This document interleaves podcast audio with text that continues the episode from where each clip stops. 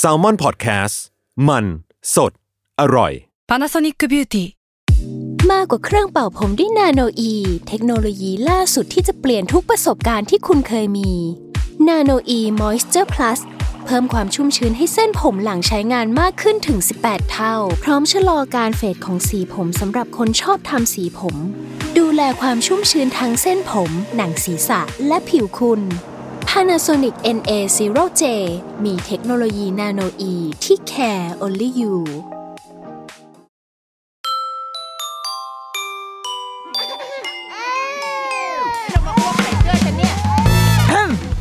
เดรุกี้มัมคุณแม่มือสมัครเลี้ยงกับนิดนก วัสดีค่ะThe Rookie Mom คุณแม่มือสมัครเลี้ยงกับนิดนกค่ะ เข้าสู่เดือนสุดท้ายของปีเนาะทุกๆ ปีเดือนธันวาก็รายการเราก็จะมีแบบโปรเจกต์พิเศษอะไรเงี้ยแล้วก็ปีนี้อาจจะพิเศษขึ้นมาอีกนิดนึง เพราะว่าเป็นการทิ้งทวนก่อนที่เราจะ off season กันไปในปี 2565เนาะเราก็เลยอยากจะร่วมงานร่วมคุยกับ host รายการอื่น ๆ ของสถานีเดียวกันบ้าง ชวนคนอื่นเนี่ยมาเป็นแขกเพื่อมาคุยในประเด็นหลาย ๆ อย่างที่มันเคยถูกพูดถึงในรายการเราเนี่ยแหละ บางอย่างเนี่ยเราว่าเราถามเขาได้ มันเป็นคำถามที่บางที ผู้ฟังส่งมาบ้าง ผู้ฟังระบายอารมณ์มาบ้างแล้ว บางแง่มุมเราว่าเราชวนคนเหล่านี้มาคุยได้มาแชร์กันได้ ซึ่งอ่าในเทปแรกนะคะ ในการประเดิมแคมเปญ The Rookie Mom X ของเราก็ วันนี้เป็น The Rookie Mom X Pro and Constitution เย่โอ้โหมันมันมันดูแบบมันไม่ไม่ควรมาอยู่ด้วยกัน ตอนนี้เราอยู่กับคุณไอติมค่ะครับสวัสดีครับเย่สวัสดีค่ะสวัสดีสวัสดีเราผู้เรียฟักงทุกท่านครับ เราเรียกว่าไอติมเฉยๆได้ไหมได้ได้เนาะครับจะได้แบบสบายใจหน่อยอะ อะไอเราก็รู้จักกันอยู่แล้ว ไอติม จากครับรายการ Pro and ตอนแรกเป็นคอนซัลท์เราใช่ฟังนั่นแหละคอนซัลท์เลยนะอ่าเออแล้วก็มา Constitution คอนหน้าเป็นคอนอะไรดีคะโอ้เอายังไม่เคยแล้วคิดเลยครับ อ่า แต่ว่าฉันพูดไม่ได้อะ จริงๆ ฉันคิดไว้แล้วถ้าฉันมีรายการอะ Pro and Con แต่ว่าเดี๋ยวออกอากาศไม่ได้นะคะ เราเราเก็บมันเอาให้ไว้เราก่เดาอนกันดูว่าคืออะไร เออ ดังนั้นอะวันนี้เราจะอยากชวนไอติมมาคุยอะตอนนี้ทำอะไรอยู่ก่อนอยากให้ ครับ ก็ตอนนี้ก็มาทำงานการเมืองเต็มตัวแล้วค่ะครับก็เอ่อ ทำหน้าที่ในฐานะ policy campaign manager ของพรรคก้าวไก่ก็คือช่วยดูแลเรื่องการเอ่อร่วมกันคิดร่วมกันพัฒนา แล้วก็สื่อสารนโยบายของพรรคโดยเฉพาะเอ่อในการเลือกตั้งที่จะมาถึงอ่าซึ่งไอติมดูแบบ policy ทั้งหมดเลยไหมคะ หรือว่าโฟกัสเรื่องไหนเป็นพิเศษ คือความจริงก็ดูภาพรวมนะครับ แต่ว่าในเชิงของกระบวนการก็อาจจะร่วมมือกับแต่ละทีม ตั้งแต่ต้นน้ำถึงปลายน้ำก็คือเราทำงานกับทีมนโยบาย ต้นน้ำในการแบบคิดเอ่อ ชุดนโยบายที่จะมาแก้ปัญหาต่างค่ะๆเอ่อที่ประชาชนพบเจออยู่ แล้วก็พอเสร็จปุ๊บเราก็มากลางน้ำก็คือพอนโยบายเคาะมาแล้ว เราก็ต้องมาอบรมผู้สมัคร แล้วก็ทีมงานภายในเพื่อให้เข้าใจนโยบายตรงกันนะแล้วก็สร้างการมีส่วนร่วมและฟีดแบ็กแล้วก็มาทำงานกับทีมสื่อสารในปลายน้ำเพื่อวางแผนการเปิดตัวการสื่อสารเอิ่มกับเอิ่มประชาชนการรณรงค์กับประชาชนก็เหมือนกับเป็นตัวเชื่อมอ่า ตั้งแต่ต้นน้ำถึงปลายน้ำในเรื่องของนโยบายครับ โอ้โหเนี่ยดูสิวันนี้ฉันอยู่กับคนที่มีความรู้อะแกเราจะจะรอดไหมอะแต่ว่าเข้าหลงเข้ามาอยู่ในดงของเราแล้ว ดังนั้นครับวันเนี้ยสิ่งที่เราจะคุยมันก็ต้องเป็นเรื่องเนี่ยแม่และเด็ก ซึ่งแบบอะอยากรู้ว่าเรามีประสบการณ์ในแง่มุมเนี้ยมากน้อยแค่ไหนอะคือตื่นเต้นมากครับ มารายการนี้เพราะว่ารู้สึกว่าเป็นอะไรที่ห่างไกลจากความเชี่ยวชาญตัวเองมากนะครับแล้วก็ผมมันจะพยายามไม่ไม่ พูดเยอะในประเด็นที่เราไม่รู้อ่านนะครับแต่ว่า แต่เรื่องนี้เป็นเรื่องที่ผมยอมรับว่าผมมีความรู้น้อยมากนะครับอ่าเพราะว่าตัวเองก็อาจจะอยู่ในวัยที่ที่ยังไม่ได้อยู่ในจุดที่คิดถึงการมีลูกจริงๆจริงๆจังๆจังๆขนาดนั้นนะครับ แล้วก็ถ้าลองเอ่อนึกดูเนี่ยเพื่อนในรุ่นเดียวกันเนี่ยความจริงก็น้อยคนมากที่ที่มีลูกแล้วโอ้ซึ่งค่อนข้างน่าประหลาดใจอ่าจริงก็บ่งบอกหลายอย่าง เพราะว่าตอนเด็กๆเนี่ยเราก็จะใช้อายุคุณพ่อคุณแม่เป็นหลักอืมก็เห็นว่าคุณพ่อคุณแม่เนี่ยแต่งงานกันประมาณ 20 กลางค่ะๆ แล้วก็มีพี่ชายผมตอนคุณแม่อายุอืม28แล้วก็มีผมตอนอายุ30ค่ะซึ่งตอนเนี้ยผมก็ปีนี้ผมจะ30แล้วอ่าคือถ้าเกิดเปรียบเทียบกับอายุพ่อเราแม่ก็ก็ควควรรจะจะอยู่ในมีแล้วใช่ แต่ว่ากลายเป็นว่าตัวผมเองก็ยังแล้วก็เพื่อนรุ่นเดียวกันก็น้อยมากที่มีแล้วอืม แล้วมีไอติมแบบหลานเลยในบ้านในครอบครัวอะไรเงี้ยมีไหมได้แบบเล่นกับหลานบ้างไหม ความจริงก็ก็จะมีบ้าง แต่ผมอาจจะเป็นคนที่เออเล่นกับเด็กไม่ค่อย ไม่ค่อยเก่งสารภาพว่าเวลาเราลงแบบไปทำกิจกรรมเอ่อกับประชาชนในพื้นที่เนี่ย เวลาผมเข้าใกล้เด็กอ่าคนไหนเนี่ย เด็กจะร้องไห้บ่อยมากจุดแล้วก็อ่อจะนรู้สึกเกรงๆเวลาแบบใครอยากให้เราอุ้มลูกเขาเราก็จะแบบไม่ค่อยไม่ค่อยเป็น แล้วก็ค่อนข้างกลัวว่าจะอุ้มเดี๋ยวผิดวิทำโตธีกใช่เอออืมก็เลยอะตายละครับเป็นจุดอ่อนนะคะ ที่พักคู่แข่งได้ยินนะคะ ให้เอ่อปล่อยเป็นส่งตัวกวนมาได้เลย ส่งแบบปล่อยคิวแม่และเด็กมาเยอะๆมาทำลายนะคะ ตัวแทนของทางพักเก้าวไก่ได้ ทุยเราจะไปเปิดช่องให้เขาทำไมเนี่ย อะแต่ว่าวันนี้เราเราได้อ่านอะล่าสุดอะไอติมมีหนังสืออม Democracy ใช่ไหมครับเออ แล้วเราได้อ่านแล้ว แล้วเราก็เราคิดว่ามันมีแง่มุมหลาย ๆ อย่างที่มันเอามา เราอยากให้ได้อยากให้ขยายความนิดนึงด้วยแหละ เราว่าความแม่และเด็กที่แบบเอาแบบตรง ๆ เป๊ะ ๆ เลยจริง ๆ แล้วว่าทุกอย่างอะ มันส่งผลกับ กับแม่และเด็กหมดแหละไม่ว่าจะเป็นเรื่องอะไรก็ตามรัฐธรรมนูญที่มันที่มันแข็งแรงเศรษฐกิจที่แข็งแรงใดๆก็ตามเนาะมันส่งผลอยู่แล้ว แต่อันที่มันตรงเป๊ะๆแน่ๆเราว่ามันคือเรื่องรัฐสวัสดิการกับอืมการศึกษา ที่เราจับต้องได้แน่นอน ทีเนี้ยเราอยากอยากรู้ก่อนว่า คือด้วยชื่อหนังสืออะแบบมันเป็นชื่อความฝันเนาะคือเหมือนแบบประชาธิปไตยที่เราที่เราใฝ่ฝันถึงอะไรเงี้ยเราเลยอยากรู้ว่า แล้ว ถ้าถ้าไอติมต้องมีลูกเมื่อกี้บอกว่าเรายังไม่ได้อยากมีลูกอืมถ้าเราต้องมีลูก อยากให้ลูกเราอยู่ในเมืองแบบไหนประเทศแบบไหน อืมครับ ถ้าถ้าถ้าจะมีลูกอืมนะครับอยากให้ลูกอยู่ในเมืองแบบไหนอะผมเปรียบเทียบให้เห็นผ่านเกมสองเกมมาแล้วกันอืมคือผมคิดว่าปัจจุบันเนี่ย เราจะเห็นว่าคนในสังคมไทยก็อาจจะตัดสินใจมีลูกน้อยลง ครับซึ่งบางบางส่วนก็อาจจะเกี่ยวข้องกับความกังวลเรื่องของอนาคตความกังวลเรื่องค่าใช้จ่าย บางส่วนก็อาจจะเป็นเรื่องของค่านิยมที่มันเปลี่ยนไปด้วยอืมนะครับเอ่อถ้าพยายามจะเฉดเอ่อฉายภาพไปเห็นว่าเอ่ออยากให้ลูกเติบโตขึ้นมาในสังคมแบบไหนเนี่ยอาจจะเปรียบเทียบกับสังคมที่เป็นอยู่ปัจจุบันกับสังคมที่อยากให้เป็น สังคมที่เป็นอยู่ปัจจุบันเนี่ยผมจะเปรียบเทียบเหมือนกับเกม Monopoly อืม หรือว่าเกมเศรษฐีอ่าเกลเศรษฐี ซึ่งเอ่อผมว่ามันบ่งบอกหลายอย่างถึงปัญหาของประเทศไทยปัจจุบัน และบางส่วนอาจจะเป็นอุปสรรคที่ทำให้หลายคนนั้นไม่อยากมีลูกอืมถ้าเราลองจินตนาการดูในเกมเศรษฐีเนี่ยทุกย่างก้าวของเราจะไปได้ไกลแค่ไหนเนี่ยขึ้นอยู่กับโชคชะตาล้วนๆเลยอืมคือเราโยนลูกเต๋าแล้วลูกเต๋าออกเป็นเลขอะไรอ่าผมว่ามันก็สะท้อนถึงปัญหาความเหลื่อมล้ำในสังคมไทย ว่าชะตากรรมของคนคนหนึ่งเนี่ยมันกลายเป็นไปขึ้นอยู่กับโชคชะตา มากกว่าขึ้นอยู่กับปัจจัยที่เขาสามารถควบคุมได้ ขึ้นอยู่กับความพยายามความสามารถของเขาเอ่อ ถ้าเกิดมาในครอบครัวที่ฐานะทางการเงินมั่นคง ก็ได้ไปรับอาจจะได้รับการศึกษาที่มีคุณภาพ ถ้าเกิดมาในครอบครัวที่ฐานะทางการเงินไม่มั่นคง ก็มีความเสี่ยงที่จะหลุดออกจากระบบการศึกษาเป็นต้นแต่มันจะเห็นความเหลื่อมล้ำตั้งแต่ตั้งแต่จุดที่เราเกิดเลยไปจนถึงเอ่อมิติอื่นๆด้วย ไม่ว่าจะเป็นเอิ่มการเข้าถึงระบบสาธารณสุข ก็จะเห็นว่าเอ่องบประมาณต่อหัวของแต่ละระบบประกันสุขภาพก็มีความเอ่อ แตกต่างกันอืมนะครับหรือว่าโอกาสในการหางานเอ่อที่รายได้มั่นคง ในแต่ละจังหวัดก็จะมีความแตกต่างกันบ้างมันมีความเหลื่อมล้ำในทุกมิติไปหมดอืมนะครับยิ่งไปกว่านั้นเนี่ยอีกมิติหนึ่งที่มันเหมือนกับเกมเอ่อ Monopoly หรือว่าเกมเศรษฐีก็คือระบบเศรษฐกิจที่มันบีบให้มีผู้ชนะอยู่เพียงแค่ไม่กี่คนอ่าอย่าง Monopoly ก็คือแน่นอน ในที่สุดก็จะจะเหลือผู้ชนะแค่คนเดียวอืมแล้วก็จะกินรวบอ่าคนทุกอที่ย่างหมดถือที่ดินเยอะที่สุดใช่อ่าแล้วมันก็จะทำให้ความเหลื่อมล้ำมันรุนแรงขึ้น คือคนที่ถ้าใครที่เคยเล่นเกมเศรษฐีเนยจะรู้ว่าถ้าเราอยู่ในจุดที่มีความมั่งคั่งและอืมรวยและมีที่ดินเยอะแล้วเนี่ยมันง่ายง่ายมากที่จะรวยขึ้นไปเรื่อยอืมๆนะครับเพราะว่าคนก็จะมาตกในที่ของเรา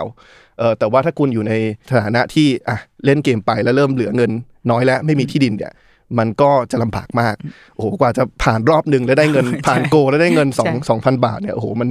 เอ่อใช้แรงเยอะมากนะครับ แล้วก็ระหว่างทางก็เนี่ยไปตกอยู่ในที่คนนู้นต้องจ่ายค่าเช่า จ่ายค่าไฟ จ่ายค่าค่าน้ำบ้างนะครับ แล้วก็อีกมิติหนึ่งก็คือเรื่องของความไม่แน่นอนของการเมืองนะครับ ในเกม Monopoly เอ่อบางทีเราไปตกในช่องที่ต้องจั่วไพ่อืมก็ถูกสั่งเข้าคุกโดยที่อ่าไม่ได้มีเหตุผลรองรับสักเท่าไหร่เออเออเออนะครับก็เนี่ยผมว่ามันเออเกมเนี้มันสะท้อนให้เห็นถึงสังคมที่ผมว่ามันเป็นอยู่อืมแล้วมันก็มีส่วนทำให้หลายคนเนี่ยตัดสินใจว่ายังไม่ยังไม่พร้อมจะมีลูกอืมแต่ถามว่าสังคมแบบไหนที่ผมอยากให้ถ้ามีลูกก็อยากให้ลูกเติบโตขึ้นมาเนี่ย อาจจะเปรียบกับอีกเกมหนึ่งอืมก็คือเลโก้อืมคือเลโก้เนี่ยผมว่ามีหลายอย่างที่มันบ่งบอกถึงสังคมที่เราอยากให้เป็น ในมุมหนึ่งก็คือว่าทุกคนก็ได้รับชิ้นส่วน เออเท่าๆกัน ก็เหมือนกับโอกาสที่เท่ากันในการเข้าถึงบริการสาธารณะอืมเข้าถึงทรัพยากรของรัฐ แต่พอได้รับโอกาสเท่ากันแล้วเนี่ย คุณจะต่อชิ้นส่วนเป็นอะไรเนี่ย คุณมีเสรีภาพเต็มที่อืมทุกคนได้รับโอกาสและ แล้วก็มีการคุ้มครองเสรีภาพให้คุณสามารถต่อขึ้นมาเป็นสิ่งที่คุณใฝ่ฝันอืมแต่มันก็เหมือนกับสังคมที่มีเสรีภาพในการแสดงออก เสรีภาพในการเอ่อประกอบอาชีพเอิ่มเสรีภาพในการ เดินตามความฝันที่ตัวเองอยากจะอยากจะทำนะครับแล้วก็พอเรามีสังคมแบบนั้นแล้วเนี่ยในที่สุดแต่ละคนก็จะต่อโครงสร้างขึ้นมาที่มันแตกต่างกันไป เราก็จะเห็นถึงความหลากหลาย เป็นสังคมที่โอบรับเอ่อความหลากหลายและสมมติต่อไปแล้วเกิดเปลี่ยนใจรู้สึกว่าอันนี้ไม่ใช่ทางของเราแล้ว ก็สามารถแกะแล้วก็ต่อใหม่ได้อืมมันผมเลยคิดว่าอันเนี้ยเปรียบเทียบให้เห็นคือยกตัวอย่างสองเกมเพื่อเห็นถึงสังคมที่มันเป็นอยู่ และทำให้หลายคนอาจจะกังวลเอ่อในการมีลูกกับสังคมที่เราอยากให้เป็น แล้วเราเชื่อว่าถ้าสังคมเป็นแบบเลโก้มากขึ้น เป็นแบบเกมเศรษฐีน้อยลงเนี่ยเอ่อ คนก็จะมั่นใจ หรือว่าอาจจะอยากหรือว่ารู้สึกพร้อมที่เอิ่มจะมีลูกมากขึ้นอืมเออเป็นภาพที่ชัดเจนมาก เพราะว่าหลาย ๆ คนหลาย ๆ ครั้งที่คุยกับอ่าคุณพ่อคุณแม่ หรืออย่างเงี้ยอย่างล่าสุดที่เมื่อไม่นานมานี้ก็มีคนถามคำถามเกี่ยวกับเรื่อง อยากยุติการตั้งครรภ์หรือก็ตาม เพราะว่าจริง ๆ มีลูกแล้ว แล้วไม่ใช่ว่าครอบครัว คือครอบครัวก็สามารถเลี้ยงลูกได้ แต่ถ้ามีเพิ่มมาอีกคนเนี่ย มัน ไม่ง่ายละไม่ง่ายแล้วที่เขาจะเลี้ยงลูกสามคนสี่คนให้ดีได้ในสังคมนี้ มันเลยทำให้เราต้องคิดเยอะมากกว่าปกติ มันเหมือนเราไม่ปลอดภัย ไม่มั่นคงในในชีวิตมากพอที่จะแบบเฮ้ยมีใครเพิ่มมาอีกสักคนหนึ่งอ่า แต่ว่าในการที่เราจะทำให้สังคมเราเป็นเลโก้ได้เนี่ย มันก็ยากมากแค่อะในมุมของไอติมความทำงานของเราตอนเนี้ย คือผมคิดว่าเอิ่มองค์ประกอบที่สำคัญ ของสังคมที่เป็นเลโก้ก็คือเอ่อระบบสวัสดิการอืมเอ่อที่มั่นคงคือความจริงเอ่อปีที่แล้วเนี่ยมันมีสถิติหนึ่งที่น่าสนใจมาก และผมว่าบ่งบอกให้เห็นถึงความสำคัญของการวางระบบสวัสดิการ เพื่อให้ประชาชนมีความมั่นคงในชีวิตตั้งแต่วินาทีแรกที่ลืมตาจนถึงวันสุดท้ายของชีวิต ก็คือสถิติที่ว่าปี 2564 เนี่ยผมก็จะว่าเป็นปีแรกในประวัติศาสตร์ของการเก็บสถิติ ที่จำนวนเด็กเกิดใหม่เนี่ยน้อยกว่าจำนวนผู้เสียชีวิตโหอ่าซึ่งสถิติเนี้ยความจริงมันบ่งบอกสองอย่างอ่านะครับเอ่อ ทั้งทั้งในมิติหนึ่งคือบ่งบอกว่าการที่คนเอ่อมีจำนวนคนเสียชีวิตเยอะในส่วนหนึ่งก็เพราะว่าคนมีอายุยืนมากขึ้นจำนวนผู้สูงอายุก็เยอะขึ้น ซึ่งมันก็สะท้อนให้เห็นถึงเอ่อความสำเร็จของระบบประกันสุขภาพทั่วหน้าอืมในประเทศไทย ซึ่งก็ถือว่าเป็นเป็นส่วนที่ค่อนข้างแข็งแรงอืมในในเรื่องของระบบสวัสดิการของของประเทศนะครับ แต่ในอีกมุมหนึ่งไอ้สถิติที่ว่าเอิ่มเด็กเกิดคนน้อยใช่เด็กเกิดน้อยคนอยากมีลูกน้อยลงเนี่ยก็แสดงให้เห็นว่ามันยังมีช่องว่างอยู่ ก็คือยังมีระบบสวัสสวัสดิการในด้านอื่นที่อาจจะยังเอ่อไม่ครอบคลุมอ่านนะครับมันเพราะว่าเนี่ยสถิติเนี่ยสถิติเดียวเนี่ยสะท้อนให้เห็นเลยถึงทั้งความสำเร็จที่ผ่านมาในระบบสวัสดิการบางส่วน แล้วก็ช่องว่างที่ยังมีอยู่ในการจะเอ่อเติมเต็มเอ่อระบบสวัสดิการให้มันสมบูรณ์แบบมากขึ้นครับอันนี้ถามแบบคนไร้ความรู้สุดๆเลย คือไอการที่คนเกิดน้อยโดอะน้อยโดยเฉพาะอย่างยิ่งน้อยกว่าคนที่ตายไปก็ตามอะมันมันส่งผลอะไร กับสังคมอะคือความจริงถ้ามองในมุมกว้างสุดเลยเนี่ยอืมเออมันก็ส่งผลถึงเอ่อเรื่องของโครงสร้างประชากรอืมนะครับแล้วก็ทำให้หลายคนจะคุ้นเคยกับปัญหาสังคมสูงวัยนะครับอ่าก็คือปัญหาที่ว่าเอ่อสัดส่วนของคนวัยทำงานเนี่ยเอ่อมันลดน้อยลงอืมนะครับจินตนาการว่าเอ่อเรามีคนวัยทำงานน้อยลงเนี่ยมันจะส่งผลต่อเศรษฐกิจยังไง ก็คือหลักๆ คือเวลาอยู่ในวัยทำงาน เราทำงานปุ๊บเนี่ยรัฐก็จะได้ภาษีจากคนทำงาน เขาก็จะเก็บภาษีขึ้นมาจากคนทำงาน แล้วก็เอาภาษีเหล่านั้นเนี่ย มาช่วยดูแลประชาชน โดยเฉพาะคนที่อยู่นอกวัยทำงาน อาจจะเป็นคนที่เด็กกว่าวัยทำงาน ก็คือเด็กเล็กเอ่อหรือว่าเอ่อวัยรุ่นเอ่อรวมถึงคนที่อายุมากกว่าวัยทำงาน ก็คือคนวัยเกษียณเอ่อเวลาผมบรรยายกับนักศึกษาเนี่ยผมจะพูดเสมอว่าปัญหาสังคมสูงวัยเนี่ยไม่ใช่ปัญหาของผู้สูงอายุนะเออเออมันคือปัญหาของคนรุ่นกลางๆนี่แหละเอ่อหรือว่าแม้กระทั่งคนรุ่นใหม่ด้วยซ้ำที่เติบโตขึ้นมาในวัยทำงาน เพราะว่าสมัยก่อน สมมติว่าสัดส่วนคนวัยทำงานต่อคนนอกวัยทำงานมันสี่ต่อหนึ่งอืม นั่นหมายความว่าเวลาเหมือนเหมือนทำงานกลุ่ม คือสี่คนสี่คนช่วยกันทำงานแบกแบกไอ้คนนี้อ่าหนึ่งคนใช่ช่วยกันทำงาน แล้วก็ส่งเอ่อรายได้เข้าไปเป็นภาษีอืมแล้วก็ไปดูแลหนึ่งคนอืมแต่ในอนาคตเนี่ยถ้าสัดส่วนลดเหลือ2ต่อหนึ่งก็คืองานกลุ่มที่เคยทำกัน4คนเนี่ยมีแค่ 2 คนนะอ่าหรือว่าถ้าในอนาคตอีกนะครับเหลือแค่หนึ่งต่อหนึ่งเนี่ยหมายถึงว่ามันจะไม่ใช่งานกลุ่มแล้วอ่าคือคนคนหนึงต้องต้องต้องทำงานทั้งหมดด้วยตัวเอง อันเนี้ยอ่าผมว่ามันก็จะเห็นภาพว่าเนี่ยจากสมัยก่อนที่งานชิ้นหนึ่งเนี่ยมันแบ่งกันทำสี่คน อีกไม่นานมันจะแบ่งกันทำสองคน แล้วถ้าไม่ทำอะไรอีกหลายสิบปีเนี่ยจะทำแค่คนเดียวอ๋ออซึ่งสิ่งที่เราทำได้ก็คือต้องผลิตเด็กก็ขึ้นมาใช่ใช่คือความจริงก็ก็แก้ได้หลายวิธีอืมนะครับคงหลีกหนีไม่พ้นต้องพยายามทำให้สังเอิ่มคนอาจจะอยากมีลูกมากขึ้นนะครับ แต่ว่ามันก็มีมิติอื่นๆอย่างเช่น เราสามารถดึงดูดคนวัยทำงานจากต่างประเทศเข้ามาทำงานในประเทศมากขึ้นได้ไหมนะครับ หรือว่าเราสามารถทำให้ ค่าใช้จ่ายหลังวัยเกษียณมันลดลงได้ไหมนะครับ เช่นพยายามส่งเสริมให้คนมีสุขภาพที่ดีขึ้นอืมถ้าเกิดเราทำสร้างสังคมที่ช่วยทำให้คนสุขภาพดีขึ้น ค่าใช้จ่ายเอ่อในวัยชราเอ่อหลังจากเกษียณไปเรื่องสาธารณสุขก็อาจจะลดลง ก็มีหลาย ๆ วิธีที่ทำได้ แต่ผมว่าแน่นอนกลไกที่สำคัญอย่างหนึ่งคือทำให้คนนั้นอยากมีอยากมีลูกมากขึ้น อันนี้ก็จะช่วยเพิ่มสัดส่วนคนไปทำงานในอนาคตได้อย่างชัดเจน ซึ่งอันนี้แล้วก็คือปัญหาที่ว่า คือการมีลูกหนึ่งคนมันคือค่าใช้จ่ายอืมที่เยอะมากอะถ้าเราถ้าเราอยากให้ลูกมีชีวิตที่ดี ก็จะต้องก็จะต้องจ่ายเงินให้ดีขึ้นไปเรื่อยๆอะไอติมมีโอกาสได้แบบอยู่ที่อังกฤษมา เราที่นั่นเป็นยังไงบ้าง ในการแบบเติบโตของเด็กคนหนึ่งเออจริงๆก็พูดยากเพราะว่าผมอาจจะไปในฐานะเอ่อนักเรียนเนาะอืมอืมก็เลยอาจจะไม่ได้ไม่ได้สัมผัสมากค่ะถึงเวทสวัสดิการที่รองรับอ่าเอ่อ เอ่อเด็กเล็ก หรือว่าคุณแม่มือใหม่ คุณพ่อมือใหม่เนี่ยเออเป็นยังไงบ้างนะครับ แต่เราก็เราก็เข้าใจว่าเอ่อในเรื่องของการวางรากฐานของระบบสวัสดิการเนี่ยเอออังกฤษก็อาจจะไปไกลกว่าประเทศไทยนะครับแต่ก็อาจจะไกลไม่เท่ากับหลาย ๆ ประเทศที่อาจจะมีชื่อเสียงอ่าเรื่องรัฐสวัสดิการอย่างเช่นประเทศในแถบสแกนดิเนสแกเวียนเป็นต้นนะครับอ่าแต่ถ้าเรามาดูในในส่วนของเอิ่มในประเทศไทยเนี่ยผมคิดว่ามันก็เราก็จะเห็นว่าสาเหตุที่คนไม่อยากมีลูกเนี่ยเอ่อมันก็ค่อนข้างมีหลายหลากหลายสาเหตุเอ่อ สาเหตุที่ชัดเจนที่สุดก็น่าจะเป็นเรื่องของเอิ่มค่าใช้จ่ายนะบางคนก็ด้วยสภาพเศรษฐกิจปัจจุบันด้วยค่าของชีพสูงขึ้นเอ่อถ้าคนรุ่นผมเนี่ยก็จะพูดภาษาง่ายๆว่าเออแค่เอาตัวเองรอดเนี่ยยังลำบากเลยเออถ้าเกิดว่ามีเอ่อลูกมาคนหนึงต้องมารับผิดชอบค่าใช้จ่ายเพิ่มเติมเนี่ยก็อาจจะอาจจะไม่ไหวนะครับเอ่อรวมไปถึงว่าระบบสวัสดิการที่มาช่วยแบ่งเบา ภาระค่าใช้จ่ายเนี่ยก็อาจจะยังไม่เพียงพออนะครับเราเห็นว่าเอ่อในครอบครัวเอ่ออย่างปัจจุบันเนี่ยมันมีนโยบายที่ให้เอ่อเงินอุดหนุนเด็กเล็ก หกร้อยบาทต่อเดือน แต่ไปก็ไปกำหนดว่าเอิ่มใครจะได้รับเนี่ยต้องไปพิสูจน์ พิสูจน์สิทธิ์ต้องต้องต้องมีมีหลักฐานเรื่องเกณฑ์รายได้ แล้วมันกลายเป็นว่าพอเป็นแบบนี้ปุ๊บเนี่ยเอ่อก็มีงานวิจัยออกมาว่าในบรรดาครอบครัวรายได้น้อยเนี่ยเอ่อมี 30%เลยนะครับของครอบครัวที่ตกหล่นออกจากเงินอุดหนุนตรงนี้ เพราะว่ากลายเป็นว่าไอการพิสูจน์สิทธิ์มันไปสร้างภาระทำให้เขาเข้าไม่ถึงอ่าเงินอุดหนุนตรงนี้เป็นต้น ก็จะเห็นว่ามันก็มีปัญหาเอิ่มการตกหล่นตั้งแต่เงินอุดหนุนเด็กเล็ก พอโตขึ้นมาเนี่ยเราก็เห็นว่าเรื่องของการศึกษาเอิ่ม ก็ยังไม่ฟรีจริง ก็มีค่าใช้จ่ายแอบแฝง เยอะแยะไปหมด ไม่ว่าจะเป็นค่าอุปกรณ์ ค่าเดินทางเอ่อค่าชุดเป็นต้นนะครับมันก็เป็นค่าใช้จ่ายที่มันเยอะมาก แล้วก็ทำให้เห็นว่าพอในพอมีวิกฤตโควิด ที่ทำให้รายได้ของหลายครัวเรือนลดน้อยลงเนี่ยก็มีเด็กหลายคนที่ตกหล่นออกจากระบบการศึกษา เพราะว่าเขาเอ่อแบกรับค่าใช้จ่ายเหล่านี้ไม่ไหวนะเพราะมันมีปัญหาแบบนี้อยู่เนี่ยมันก็เลยทำให้เอิ่มถ้าเอิ่มคนคนหนึงคิดจะมีลูกเนี่ยก็อาจจะมีความกังวล ว่าเอ๊ะจะจะจะรับมือกับความ ค่าใช้จ่ายตรงนี้ไหวไหมความไม่มั่นคงตรงนี้ไหวไหมอันนี้น่าจะเป็นข้อที่หนึ่งค่ะข้อที่สองเนี่ยคือมันอาจจะเป็นความมั่นใจในอนาคตของประเทศด้วย อันนี้คือมองไปไกลขึ้นแล้ว ว่าเขาคิดว่าประเทศเนี้ยคุณภาพชีวิตมันจะดีขึ้นไหมอืมครับถ้าเขามีความ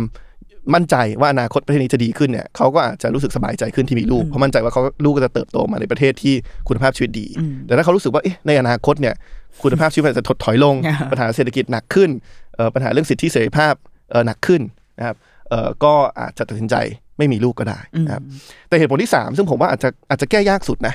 คือบางส่วนก็อาจจะเป็นเรื่องค่านิยมของแต่ละแต่ละรุ่นด้วยนะครับมันก็มีงานวิจัยออกมาเยอะว่าเออเอ่อเด็กเจน Y อย่างรุ่นผม หรือว่าเจน Z ที่เด็กกว่าไปกว่าผมอีกเนี่ยก็ถึงแม้เอ่อ ไม่มีไม่มีความกังวลเรื่องค่าใช้จ่าย ถึงแม้อยู่ในฐานะทางการเงินที่มั่นคงเนี่ยหลายคนก็อาจจะรู้สึกว่าไม่อยากมีลูก อยากให้เวลากับตัวเองในการเดินทาง ในการไปเรียนต่อในการทำกิจกรรมต่างๆ ที่เขารู้ว่าถ้ามีลูกแล้วเนี่ยก็มันทำอาจจะไม่ได้ทำไม่ได้นั้นอันเนี้ยผมว่าแก้ยากสุดเรื่องค่านิยมเพราะท้ายสุดแล้วมันก็มันก็เป็นสิทธิเสรีภาพของแต่ละคนอ่าว่าอยากจะมีลูกหรือเปล่า แต่ผมคิดว่าข้อหนึ่งข้อสองอะเรื่องมาช่วยแก้ปัญหาเรื่องค่าใช้จ่าย ผ่านระบบสวัสดิการที่มั่นคง แล้วก็การทำให้ประชาชนมั่นใจในอนาคตประเทศนี้มากขึ้นเนี่ยอันเนี้ยเป็นสองโจทย์ที่ที่ภาครัฐ เราต้องเข้ามาทำช่วยได้ใช่เราทำเราทำได้ก่อนแต่เออแต่อันที่พออันที่สามพอพูดมาแล้วก็เลยมานั่งคิดว่า ถ้ามันเป็นเด็กเจนแซแล้วไม่อยากมีลูกหรือก็ตามไองานกลุ่มที่ไอติมว่า สมมติสองต่อหนึ่งอะหนึ่งนั่นคือเราแล้วนะ ตอนนั้นคือเราขึ้นไปเป็นผู้สูงวัยในในตอนนั้นที่ต้องให้เด็กแบกเหมือนกันนะอืมเออ ก็เออก็น่าสนใจว่ะว่า แสดงว่ามันเหมือนเราไม่สามารถหลุดไปจาก การต้องรับผิดชอบสังคมนี้ ร่วมกันได้ เพราะว่าโอเค ตอนนี้เราคือคนที่ทำงานอยู่ แต่ว่าเดี๋ยววันหนึ่งเราจะกลายเป็นคนแก่ที่เป็นผู้ที่ต้องบางทีต้องรับความช่วยเหลืออาจากเด็กๆ หรือว่าจากส่วนรวมอยู่ ดังนั้นถ้าเกิดว่าเราอยากให้ตัวเราในวันนั้นไม่ไม่น่าลำบากมากเกินไป ไม่ทำให้เด็กๆลำบากมากเกินไป มันก็อาจจะเป็นงานของเราที่ต้องทำให้สังคมทุกวันนี้มัน มันโอเคขึ้นก็คือไปแก้ไอ้ข้อหนึ่งข้อสองอืมอืมที่ไอติมว่าคือทำเท่าที่เราจะทำได้ก่อน เพราะบางทีเราเราจะมีความรู้สึกว่าทำไมเราถึงต้องทำอะไร หรือทำไมเราถึงต้องต้องแอคทีฟขึ้นมา หรือว่าทำไมเราถึงต้องสนใจเรื่องนี้ด้วยในเมื่อ ตอนนี้เราก็โอเคแล้วเรามีลูกเราเลี้ยงลูกเราได้ เรา ลูกเราไม่ได้มีปัญหาอะไรอะไรเงี้ยเออ แต่ว่าเมื่อเมื่อฟังข้อสามของไอติมเมื่อกี้นึกขึ้นมาได้เหมือนกันว่าเออว่ะเฮ้ยเรากำลังแก่แล้วเรากำลังขึ้นไปเป็นคนคนนั้นอยู่อืมอืมและลูกเรานี่แหละกำลังจะต้องแบกรับภาระเหล่านั้นที่เป็นที่ที่มันเกิดจากตัวเรา เออ มันคือการส่งต่อ generation ต่อ generation เหมือนกันอะไอติมทำงานกับคนไออ่า generation ใหม่ ๆ ค่อนข้างเยอะมาก เด็กๆรุ่นรุ่น Z ไหมอืม Z ไปจนถึงเอาอัลฟาเลยไหมคะที่ได้ทำงานด้วยอืมเออ คิดว่าเขามีความเทรนด์ของเขาเป็นยังไงอะในการต่อเรื่องต่อเรื่องรัฐสวัสดิการก็ตามการศึกษาก็ตามหรือแม้กระทั่งเรื่องการมีลูกการมีครอบครัว ครับ ถ้าเรื่องการมีลูกเนี่ยอันนี้ก็จะจะอ้างอิงงานวิจัยเป็นหลักเนาะอืมแต่ว่าก็เออมันก็มีงานวิจัยหรือว่าบทความหลายหลายชิ้นที่บ่งบอกว่าเด็ก Gen Z เนี่ยคืออยากมีมีมี รสนิยมหรือค่านิยมที่อยากมีลูกน้อยลงอู้เอ่อซึ่งอันเนี้ยก็ก็เป็นสิ่งที่ผมว่าจะอาจจะแก้ยากเออเราอ่าทำอะไรนะครับไม่ได้แต่ว่าสิ่งที่ผมว่าเอ่อแก้ได้นะครับ ก็คือเรื่องของตัวเอ่อข้อหนึ่งข้อสองแหละอืมอืมคือทำยังไงให้ โดยเฉพาะข้อหนึ่งคือทำยังไงให้เอ่อรัฐเข้ามาช่วยบรรเทาค่าใช้จ่ายในการมีลูกอืมมากขึ้นแล้วก็ความจริงคนรุ่นใหม่ก็ค่อนข้างตระหนักถึงเรื่องนี้นะครับเอิ่มผมว่ามันก็มีหลาย ๆ มาตรการที่ทำได้เอิ่มอันแรกอาจจะเป็นเรื่องสิทธิลาคลอดอ่านะความจริงตอนที่เราทางพักเราประกาศนโยบายเรื่องเอ่อ ขยายสิทธิลาคลอดเป็น 180 วันเนี่ยก็ได้รับความสนใจอืมจากคนรุ่นใหม่หลายคนเหมือนกันนะครับเอิ่มคือผมคิดว่าการขยายสิทธิลาคลอด 180 วันเนี่ยมันก็จะช่วยเอิ่มคนที่คิดอยากจะมีลูกในในในหลายมิติเอ่อมิติหนึ่งเนี่ยคือพอมันขยายจาก 98 วันเป็น 180 วันเนี่ยมันก็ทำให้คุณอาจจะตัดสินใจอยากมีลูกได้ง่ายขึ้น โดยอืมที่เอ่อไม่สูญเสียเอ่อรายได้ไปก็คือสามารถลามาเอ่อเลี้ยงดูลูกได้โดยร้อยที่แปดสิบวันคือยังได้เงินเดือนใช่เต็มเอ่อ ก็จะเป็นคือคือขึ้นจากปัจจุบัน ปัจจุบันมันจะเป็น 90 แล้วก็แบ่งกันระหว่างผู้ว่าจ้างกับระบบประกันสังคมประกันสังคมนะครับก็คือจะขยับขึ้นไปเป็นเป็นร้อยแปดสิบอ่าอันเนี้ยก็จะทำให้ผู้ปกครองหรือว่าพ่อแม่มือใหม่ก็อาจจะสบายใจมากขึ้นในการที่จะอืมจะมีลูกนะครับ แล้วก็ความจริงมันก็สอดคล้องกับงานวิจัยของ WHO ค่ะหรือองค์การอนามัยโลกว่าเอ่อหกเดือนแรกหรือร้อยแปดสิบวันแรกเนี่ยเป็นวันที่เด็กควรจะเข้าถึงนมแม่ใช่ไหมครับใช่อ่าเออแต่ว่าอีกมิติหนึ่งด้วยเนี่ยคือเราเรามีการ เอ่อเพิ่มความยืดหยุ่นก็คือว่า 180 วันเนี่ยสามารถแบ่งกันได้ระหว่างคุณพ่อกับคุณแม่ หรือว่าอ่าระหว่างผู้ปกครองสองคนอืมนะครับก็คืออันเนี้ยมันก็ทำให้เป็นการปรับค่านิยมด้วยอืมว่าความรับผิดชอบเรื่องการ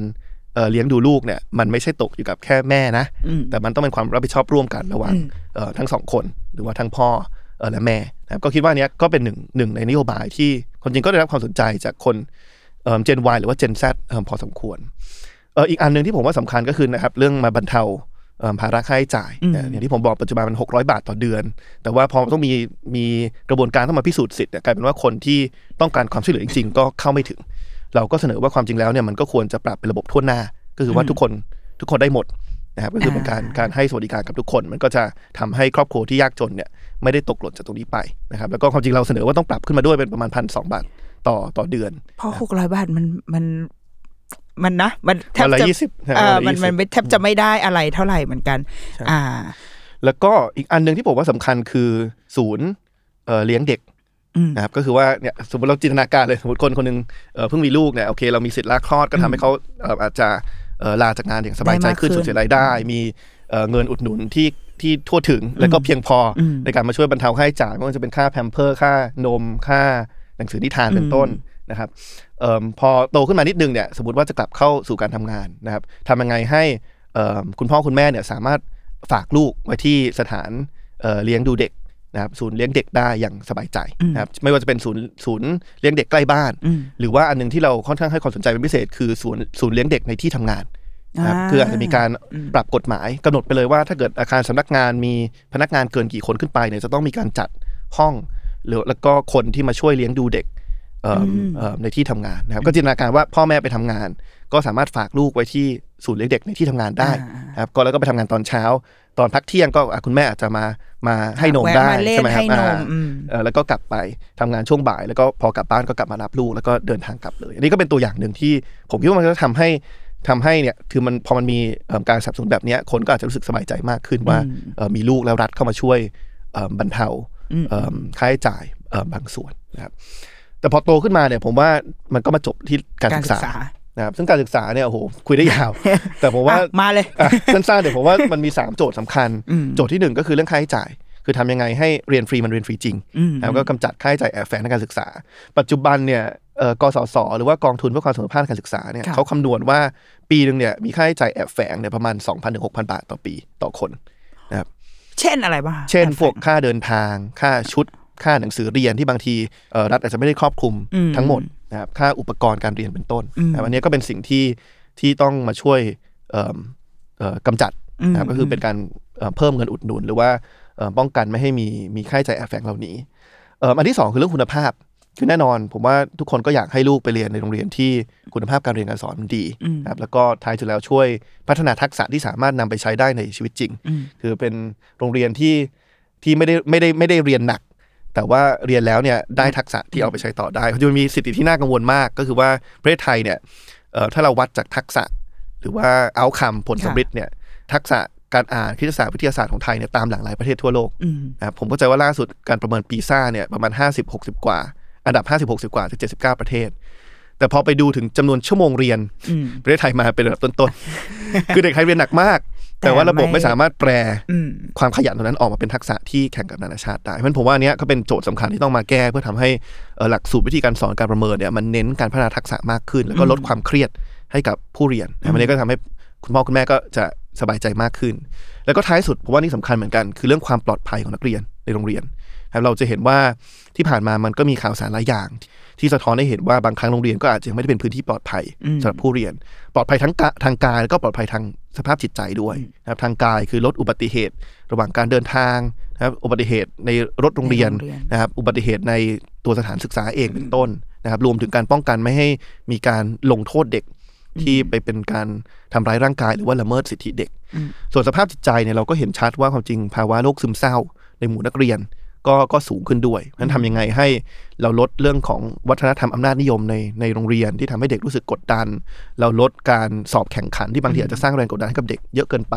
และเปิดให้เด็กเนี่ยมีเสรีภาพในการแสดงออก เสรีภาพในการเป็นตัวของตัวเองมากขึ้นเอ่อแต่เสรีภาพในการเลือกวิชาที่ตัวเองสนใจมากขึ้นด้วยอืมนะครับผมว่าเนี้ยเอิ่มเป็นสามโจทย์สำคัญเลยในการไปฏิรูปการศึกษาทั้งเรื่องของค่าใช้จ่ายเรื่องคุณภาพ แล้วก็เรื่องการปรับค่านิยม สภาพแวดล้อมในโรงเรียนให้มันเป็น พื้นที่ปลอดภัยสำหรับผู้เรียน ถ้าแก้สามโจทย์นี้ได้เนี่ยผมคิดว่าเออเอิ่มคุณพ่อคุณแม่หลายคนก็จะสบายใจมากขึ้น ง่ายขึ้นรู้สึกง่ายขึ้น ถ้าจะส่งลูกไป แต่ว่าพอไอติมพูดมาทั้งหมดอะมันรู้สึกแบบมีเงินเหรอวะมันแบบจะเพิ่มเงินอุดหนุนจากหกร้อยไปเป็นพันสองให้พ่อแม่ลาเพิ่มได้ ทุกอย่างมันดับเบิลมันแบบมันคูณสองคูณสามไปหมดอย่างเงี้ยจริง ๆ แล้วเรามีเงินเพียงพอที่จะทำอะไรเหล่านี้เหรอคือ ถามว่าต้องใช้เงินไหมอ่าแน่นอนนโยบายเหล่านี้ต้องใช้เงิน ถามว่ามีเงินเพียงพอไหมแต่ผมยังเชื่อว่ามันยังมีค่าใช้จ่ายบางส่วน รายจ่ายของรัฐบางส่วนที่เราสามารถเอ่อปรับลดได้นะครับเพื่อนำมาใช้เอ่อกับระบบสวัสดิการตรงนี้มากขึ้นนะครับผมเชื่อมันอย่างนั้นจริงๆความจริง ล่าสุดที่เราประกาศนโยบายไปที่พูดถึงระบบสวัสดิการตั้งแต่เกิดจนแก่เนี่ยความจริงครอบคลุมเรื่องผู้สูงอายุเรื่องคนวัยทำงานด้วยเนี่ยเราคำนวณว่ามันต้องใช้เงินทั้งหมดเนี่ยประมาณ6 5 0 0 0 0ล้านบาทนะครับ ภายในสมมติเราเป็นรัฐบาลภายในปีที่สี่เนี่ยสมมติทำทั้งหมดที่เราประกาศไว้เนี่ยหกแสนห้าหมื่นล้านบาท แล้วเราก็มีการแจกแจงเลยว่าจะหารายได้มาจากไหนบ้างนะบางส่วนเอ่อมันก็จะเป็นการตัดงบประมาณส่วนอื่นที่อาจจะไม่จำเป็นนะครับหรือว่าถูกใช้จ่ายอย่างฟุ่มเฟือยปัจจุบันเนี่ยมาโปะบางส่วนมันก็อาจจะเป็นเรื่องของการปรับระบบภาษีให้มีความเป็นธรรมมากขึ้นนะครับ โดยเฉพาะภาษีที่ดินรวมแปลง สมมติคนคนหนึ่งที่เอ่อมีที่ดินเยอะแยะไปหมดทั่วประเทศนะปัจจุบันมันคิดแยกแปลงก็เลยทำให้เขาอาจจะ จ่ายภาษีอ่าไม่เยอะมากนะครับแต่ว่าถ้าเราคิดรวมแปลงเนี่ยความจริงคนคนนั้นเนี่ยอาจจะเอ่อมีที่ดินรวมกันทุกแห่งทั่วประเทศเนี่ยเยอะเป็นอันดับต้นๆเลยนะครับก็เอาเอาฐานตรงนั้นมามามามาใช้คิดนะครับก็ทั้งหมดทั้งมวลเนี่ยพอเราเอ่อปรับตรงเนี้ยมันก็เพียงพอมีการแจกแจงรายละเอียดทั้งหมด แต่ผมยกตัวอย่างให้เห็นภาพคือถ้าเอาเฉพาะเด็กเล็กนะครับอย่างเมื่อสักครู่ที่ผมบอกว่าเราปรับเงินเด็กเล็กจาก 600 เป็นพันสองแล้วก็ปรับให้เป็นทั่วหน้าเนี่ยเออไม่ใช่ว่าต้องมาพิสูจน์สิทธิ์ที่ทำให้เกิดการตกหล่นเนี่ยใช้งบประมาณประมาณสามหมื่นสองพันล้านบาท นะครับอืมคิดง่ายสามพันสามหมื่นสองพันล้านบาทมาจากไหนนะครับ ส่วนหนึ่งอาจจะเป็นการไปรูปกองทัพอืมเราเห็นว่า 20 ปีที่ผ่านมาเนี่ยประเทศอื่นเนี่ยขนาดกองทัพเขาจะเล็กลงเอ่อหรือว่าสัดส่วนทหารต่อประชากรจะลดลงอืมเพราะว่าเอ่อภัยคุกคามต่อความมั่นคงเนี่ยมันมาในรูปแบบใหม่ที่มันไม่ได้ไม่ได้ต้องเป้รบราคาฟันใช่ในแบบคือมันไม่ได้เป้องกันด้วยขนาดของกำลังพลอีกต่อไป แต่ของไทยเนี่ย20ปีที่ผ่านมาเนี่ยสัดส่วนทหารต่อประชากรเพิ่มขึ้นอืมนะครับเราก็ไปดูว่าไปศึกษาดูว่าเอ้ยมัน เพิ่มขึ้นแตกต่างจากมาตรฐานโลกเท่าไหร่แล้ว ถ้าเราจะปรับให้กองทัพเรามันมีความกระทัดรัดขึ้น จิ๋วแต่แจ๋วคือเล็กลงในเชิงของกำลังพล แต่ว่ายังสามารถรักษาความมั่นคงรับมือกับความภัยคุกคามรูปแบบใหม่ได้เนี่ยเราก็คำนวณว่าอยู่ที่ประมาณ 30-40%นะครับเราก็ไปดูเลยครับว่างบประมาณปัจจุบันกระทรวงกลาโหมเนี่ยประมาณ2 0 0 0 0 0 ล้านบาท ในส่วนที่เป็นงบบุคลากรล้วนๆเนี่ยประมาณ 1 0 0 0 0 0 ล้านบาทอืมครึ่งหนึ่งเลยอืมถ้าลบสามสิบสี่สิบเปอร์เซ็นต์เนี่ยก็สามหมื่นสามหมื่นสี่หมื่นล้านก็พอดีก็พอดีเลย อันนี้ก็ฉายภาพไปเห็น แล้วก็ ความจริงพอไปดูรายละเอียดเนี่ยก็จะเห็นว่าที่กองทัพมันใหญ่เนี่ยหลัก ๆ คือคือระดับอาวุโสไปเลยกับระดับพลทหารไปเลยาคือระดับอาวุโสไปเลยคือนายพลอ่าไม่ได้ทำงานอะไรเรามีจำนวนนายพลเยอะมากอ่าเออเอาใช้นี่ก็แล้วกันเรามีนายพลเยอะมากอ่าอ่าเรามีจำนวนนายพลเนี่ยเท่ากับออประมาณสเท่ากับสหรัฐนะครับโอ้แต่ว่าสหรัฐเขาขนาดใหญ่กว่าเราเยอะเอ่อประชากรใหญ่กว่าเราเยอะนะครับแล้วก็อีกส่วนหนึ่งก็คือเอ่อพลทหารอืมกองทัพมีการขอพลทหารเนี่ยเอ่อประมาณ 9 1 0 0 0 0คนต่อปี นะครับซึ่งมันก็นำไปสู่ตัวระบบการเกณฑ์อาหารด้วยอืมนะครับก็คือว่าพอมีคนสมัครแค่เอ่อสมมติ4 0,000คน ก็ต้องไปหา 5 0 0 0 0 6 0,000คนเนี่ยจากระบบใบดำใบแดงคือเป็นการบังคับคนที่ไม่ได้อยากเป็นทหารเนี่ยเข้าไป แล้วก็คนพบว่าความจริงแล้วคนที่เข้าไปทำหน้าที่พลทหารหลายคนก็ทำหน้าที่ที่ไม่ได้เกี่ยวข้องกับความมั่นคง อย่างเช่นเนี่ยเป็นพลทหารรับใช้เป็นต้นนะครับเพราะฉะนั้นถ้าเราตัดลดตรงนี้ได้เนี่ยเออมันก็มันก็เอ่อทั้งประหยัดงบประมาณแล้วก็ทำให้เรายกเลิกการเกณฑ์อาหารได้ด้วย แล้วก็คืนเสรีภาพในการประกอบอาชีพให้กับให้กับเอ่อ คนที่มีเพศกำเนิดชายอ่าเอ่อเอิ่มด้วยนะครับค่ะก็ผมคิดว่าเนี่ยครับก็จะเห็นเห็นว่าเออมันไม่ใช่ว่าเราไม่มีเงินนะ แต่ว่ามันมีบางส่วนที่เราสามารถปรับลดได้เพื่อมาใช้กับอืมเอิ่มระบบสวัสดิการนะแล้วผมอืมคิดว่าในอนาคตเนี่ยการสร้างระบบสวัสดิการเนี่ยมีความสำคัญขึ้นกว่าในอดีตด้วยซ้ำเพราะว่าเราเห็นถึงความไม่แน่นอนของโลกมากขึ้นอืมนะครับไม่ว่าจะเป็นเนี่ยอะโควิด ก็เป็นตัวอย่างที่ชัดสุดว่าบางคนอาจจะมีความมั่นคงมาก่อนหนานั้นพอโควิดเข้ามาปุ๊บเนี่ยโอ้โหก็เอ่อ ทำให้ชีวิตพลิกจากหน้ามือเป็นหลังมือปั่นป่วนเหมือนกันอืมใช่ แต่ว่าในอนาคตเนี่ยถ้าเราสังเกตเทรนด์ทั่วโลกก็จะมีความไม่มั่นคงมากขึ้น เช่น เทคโนโลยีเข้ามา ไม่รู้ว่าในอนาคตจะมาทดแทนอาชีพอะไรบ้างอืมนะครับเราเห็นปัญหาโลกร้อน ปัญหาโลกรวน ก็อาจจะกระทบต่อเรื่องวิกฤตพลังงาน อาจจะกระทบต่อเรื่องภัยพิบัตินะครับซึ่งก็ล้วนสร้างความไม่มั่นคงในชีวิตให้กับประชาชนเอ่อหลายคนนะครับเพราะฉะนั้นความไม่แน่นอนมันสูงขึ้นเนี่ยระบบสวัสดิการยิ่งจำเป็นอืมผมอะเปรียบเทียบถ้าเห็นภาพอะผมเปรียบเทียบระบบสวัสดิการเหมือนเป็นแทรมโปลีน คือในมุมหนึ่งคือมันทำให้พอสมมติว่าใครคนใดคนหนึ่งก็ตามล้มล้มแล้วมันไม่เจ็บมันมีอืมตะข่ายรองรับอืมแต่ยิ่งไปกว่านั้นเนี่ยระบบสวัสดิการมันจะเหมือนเป็นเด้สงปริงเราเด้งกลับขึ้นมาได้อืมใช่แล้วก็ผมเชื่อว่าการสร้างระบบสวัสดิการเนี่ยก็เป็นการกระตุ้นเศรษฐกิจอีกวิธีหนึ่งด้วย เพราะว่าเอ่อต้องยอมรับว่าหลายคนเนี่ยพอระบบสวัสดิการมันไม่มั่นคงเนี่ยบางครั้งเขาก็ไม่ได้มีเสรีภาพในการเลือกอาชีพที่เขาถนัดใฝ่ฝันได้ขนาดนั้นนะครับเราก็เห็นเด็กรุ่นใหม่หลายคนที่เลือกเข้ารับ ราชการ อาจจะไม่ใช่เพราะว่าเขาอยากทำงานในระบบราชการ แต่ว่าเขารู้สึกว่าเออมันเป็นมันมั่นช่องทางคงที่มันมั่นคงเนี่ยเราก็อยากจะทำให้เขาเนี่ยมีเสรีภาพในการเลือกเลือกทำตามความฝันเขามากขึ้นอืมถ้ามันมีสวัสดิการที่รัฐเข้ามาช่วยดูแลที่มันสร้างความมั่นคงพื้นฐานได้เนี่ยเขาก็อาจจะกล้าเสี่ยงมากขึ้นนะกล้าไปทำงานในสาขาอาชีพที่มันอาจจะไม่ได้มันไม่ไม่อาจจะมีความเสี่ยงมากกว่าการรับราชการ แต่ว่าถ้าประสบความสำเร็จแล้วเนี่ยนอกจาก สร้างรายได้กับเขาแล้วเนี่ยก็จะสร้างนวัตกรรมใหม่ๆให้กับประเทศด้วย ไม่ว่าจะเป็นการทำธุรกิจของตนเอง หรือว่าเนี่ยงานในอุตสาหกรรมสร้างสรรค์เอ่อเป็นต้นนะครับโอ้โอ้ยาวเลยขอขอไปครับยาวเลยฟังเพลินไม่แต่ว่าดีฟังเพลินเลย แล้วก็ อืมคือจริง ๆ แล้วอะแสดงว่าอันอันนี้จับประเด็นแบบจากคนที่ผู้ไม่ค่อยมีความรู้ ก็คือจริงๆเงินมันมันคือก้อนเดิมนั่นแหละ มันคือก้อนก้อนเดิมมีเค้ก ก้อนนี้หนึ่งร้อยเปอร์เซ็นแต่ว่าเราแค่เหมือนยูทิไลซ์มันใหม่เอ่อจากเอาอันนู้นจุ๊บแจงมันมาเรื่อยๆ แล้วก็เอามาลงในที่ที่มันควรจะที่ที่มันควรจะลงที่ที่มันควรจะอยู่ แสดงว่าจริง ๆ เราไม่ใช่เราไม่ใช่ประเทศยากจนเหรอเราจริงๆเราก็ถือว่าเราก็มีงบประมาณเพียงพอต่อการทำใช่อะไรคือคือในอนาคต ผมว่าก็อาจจะต้องมาคิดนะครับ ว่าเล่เราควรจะต้องหา เราต้องเพิ่มรายได้รัฐเพื่อมาสมทบสวัสดิการมากขึ้นไหมแต่ว่าผมว่า ระยะสั้นน่ะสิ่งที่ต้องทำให้ได้ก่อน คืองบประมาณที่มีอยู่แล้วอะต้องใช้ให้เป็นประโยชน์ที่สุดก่อนอืมพอเราทำนั้นได้แล้วเสร็จปุ๊บเนี่ยค่อยมาคิดต่อว่าโอเคมันเพียงพอหรือยังจะต้องเพิ่มรายได้รัฐเพื่อมาสมทบสวัสดิการในอนาคตหรือเปล่าอืมครับแต่ว่าเนี่ยผมว่าปัจจุบันคงไม่มีใครกล้าพูด ว่าปัจจุบันงบประมาณเราทุกบาททุกสตางค์เนี่ยถูกใช้อย่างคุ้มค่าที่สุด ผมว่าเราแก้จุดนั้นให้ได้ก่อน แล้วก็โดยรวมถึงการป้องกันการทุจริตด้วย เพราะว่า แน่นอนส่วนหนึ่งของการใช้งบประมาณที่ฟุ่มเฟือย แล้วก็ไม่ได้เป็นประโยชน์กับประชาชนก็คือถ้าเกิดมันมีการทุจริตและถูกนำไปใช้อย่างผิดวัตถุประสงค์ครับ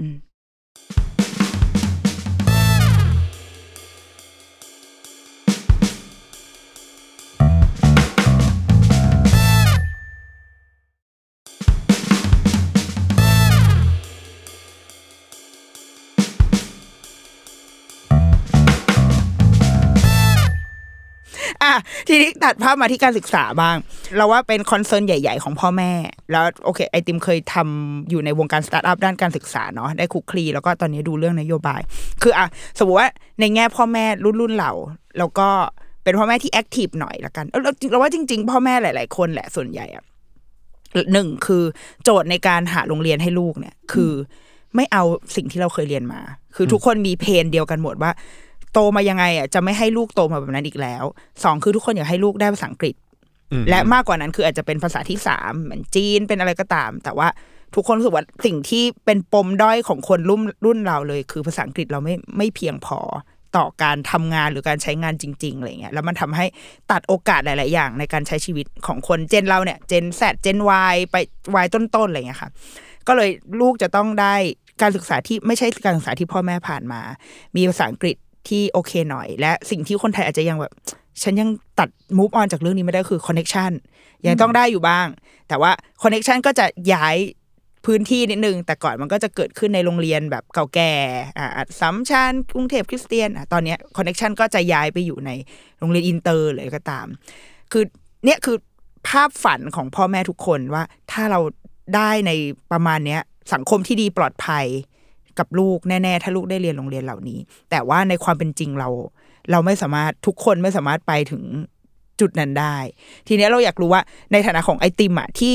เคยที่ทำงานคุกคลีอยู่เกี่ยวกับการศึกษา แบบเห็นแบบภาพกว้างภาพรวมเนาะคืออย่างเราเราเป็นคุณแม่เราก็เห็นแค่โรงเรียนที่ลูกเราเรียนหรือโรงเรียนใกล้ๆนี่แหละว่ามันประมาณนี้ แต่โดยภาพรวมแล้วอะคุณภาพการศึกษาของเราตอนเนี้ย มัน มันมันจริง ๆ มันอาจจะดีกว่าที่พ่อแม่คิดหรือเปล่า หรือว่ามันมีตรงไหนที่ เออก็เห็นด้วยแหละว่า มันควรจะแก้ไขจริงอืมอืมอืมความจริงคุณภาพการศึกษามีปัญมีปัญหาจริงอืมนะครับ ผมพูดภาพกว้างก่อนว่า end game เป้าหมายอ่าในที่สุดแล้วเนี่ยเราอยากให้สังคมเป็นแบบไหน ผมว่าสองมิติ มิติแรกเนี่ยเราก็อยากจะสร้างสังคมที่ connection ไม่มีความหมายนะๆอืมอืมผมไม่รู้ผมพูดตรงไปหรือเปล่าเราอยากสร้างสังคมที่ connection ไม่มีความหมายนั่นหมายถึงว่า โอกาสในการ ทำงานโอกาสต่างๆในชีวิตเนี่ยมันขึ้นอยู่กับว่าเรามาจากความสามารถเออของมาเราจากความสามารถอืมเรารู้อะไรมากกว่าเรารู้จักใครอืมใช่ไหมครับเอ่อ what you know สำคัญกว่า who you know อืมอืมนะครับเพราะฉะนั้นอันเนี้ยคือคือภาพอุดมคติที่เราอยากให้ให้ไปถึงเพราะถ้าไปตรงนั้นแล้วเนี่ยมันก็จะตัดเรื่องเรื่อง Connect- connection ออกไปอ่าเลยนะครับแต่มิติที่สองในเรื่องของการศึกษาเนี่ยผมคิดว่าเป้าหมายปลายทางที่ผมอยากเห็นในประเทศนี้นะอืมคือทุกคนสบายใจในการส่งลูกไปโรงเรียนที่ใกล้บ้านที่สุดอืมคือว่าโรงเรียนทุกแห่งมันคุณภาพการศึกษาดีหมดอืมนะครับ ทำให้เนี่ยคุณสบายใจมากเลยว่าว่าว่าบ้านอยู่ไหนก็ส่งลูกไปใกล้บ้าน ก็ได้รับคุณภาพการศึกษาที่ไม่แตกต่างอืมจากส่งไปโรงเรียนอื่นนะครับอันนี้คือเป้าหมายปลายทาง แต่ปัจจุบันก็ต้องยอมรับจริงๆครับว่าว่าคุณภาพการศึกษามันก็มีปัญหาจริงนะครับ หรือว่าถ้าเราพูดถึงทักษะภาษาอังกฤษเนี่ยอืมความจริงทักษะภาษาอังกฤษเนี่ยผมว่าสะท้อนให้เห็นถึงปัญหาหลายๆอย่างของระบบการศึกษาในภาพรวมอืมอย่างที่หนึ่งคือเรื่องความเหลื่อมล้ำนะครับแน่นอนเราเห็นว่าเอ่อใครที่มีกำลังจ่ายส่งลูกไปเรียนโรงเรียนอินเตอร์โอ้โหเข้าถึงเอ่ออา การเรียนรู้ภาษาอังกฤษที่ระดับแทจโลกออระดัเลยแหละโลกอืมใช่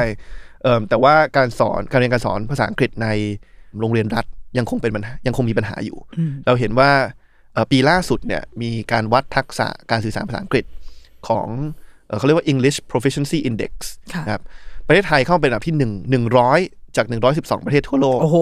ที่มีการวัดผลต่ำสุดในอาเซียนโอ้โหนะครับอันดับท้ายสุดเลยในอาเซียน มันจะเห็นว่ามันมีปัญหาจริงอืมแล้วถามว่าปัญหามันเกิดขึ้นจากเพราะว่า โรงเรียนรัฐไม่สอนภาษาอังกฤษหรือเปล่า ไม่ใช่อืมนะครับกลายเป็นว่าความจริงประเทศไทยเนี่ยเด็กเรียนภาษาอังกฤษเอิ่มเริ่มเริ่มเรียนภาษาอังกฤษเนี่ยอายุที่น้อยด้วยซ้ำอ่านะผมจำได้ว่าผมเคยสมัยทำเอ่อบริษัทด้านการศึกษาเนี่ยค่ะก็เคยมีเอ่อห้องเรียนภาษาอังกฤษที่เราเอ่อมีครูต่างชาติมาสอนเด็กร่วมกันในประเทศไทยอินโดนีเซียเวียดนามค่ะก็ค้นพบว่าเออความจริงประเทศไทยเราเนี่ยเริ่มเรียนภาษาอังกฤษเอิ่มตั้งแต่อนุบาลเลยนะใช่ก่อนาก่อนเพื่อนบ้านด้วยซ้ำแต่ว่าอ๋อแต่ว่าทักษะการสื่อสารเนี่ยอาจจะยังยังตามหลังเอ่อเด็กอายุเดียวกัน ในประเทศอื่นอยู่บ้าง ผมก็ตั้งคำถามว่าเอ๊ะทำไมเออนะเพราะฉะนั้นมันไม่ใช่ถึงว่าปริมาณการการเรียนมันน้อยอืมแต่วิธีการสอนเนี่ยมันอาจจะอาจจะเน้นผิดจุดหรือเปล่านะครับอย่างเช่นเอ่อเราไปเน้นเรื่องการอัดฉีดความรู้ข้อมูลเรื่องไวยากรณ์ เรื่องการสะกดคำเยอะไปหรือเปล่า แล้วก็เปิดพื้นที่ให้เด็กได้ฝึกการสื่อสารใช้ภาษาอังกฤษเนี่ยเอ่ออาจจะเปิดพื้นที่ตรงนั้นน้อยเกินไปนะเพราะฉะนั้นผมว่าอันเนี้ยมันก็สะท้อนให้เห็นว่าเออจะแก้ปัญหาเรื่องของคุณภาพเนี่ย ทางออกไม่ใช่การแบบไปอัดฉีดเนื้อหาเพิ่มเติมแล้ว แต่มันต้องเป็นการเอิ่มปรับวิธีการสอนให้มันเน้นพัฒนาทักษะมากขึ้นทำยังไงให้เนี่ยเราเน้นทักษะที่สามารถนำไปใช้ได้จริงการสื่อสารมากขึ้นทำยังไงให้สร้างค่านิยมในห้องเรียนที่เด็กไม่กลัวผิดนะเพราะว่าการเรียนภาษาเนี่ยแน่นอน มันไม่ไม่สามารถจะแบบพูดแบบอ่าถูกต้องเป๊ะรอบแรกสวได้ยอยู่งาแล้วมอืมใช่แต่ทำยังไงให้เขารู้สึกว่าเออผิดก็ไม่เป็นไร แล้วก็เรียนรู้สิ่งใหม่ ๆ ได้อืมมันผมว่าอันเนี้ยก็ก็เรื่องเรื่องภาษาอังกฤษเนี่ยก็สะท้อนให้เห็นได้ดีถึงทั้ง ปัญหาเรื่องความเหลื่อมล้ำเออแล้วก็ปัญหาเรื่องของคุณภาพการเรียนการสอนในในโรงเรียนอืมเอ่อรัฐณปัจจุบันอืมซึ่งมันมันทางแก้ของมันอะ มันควรจะ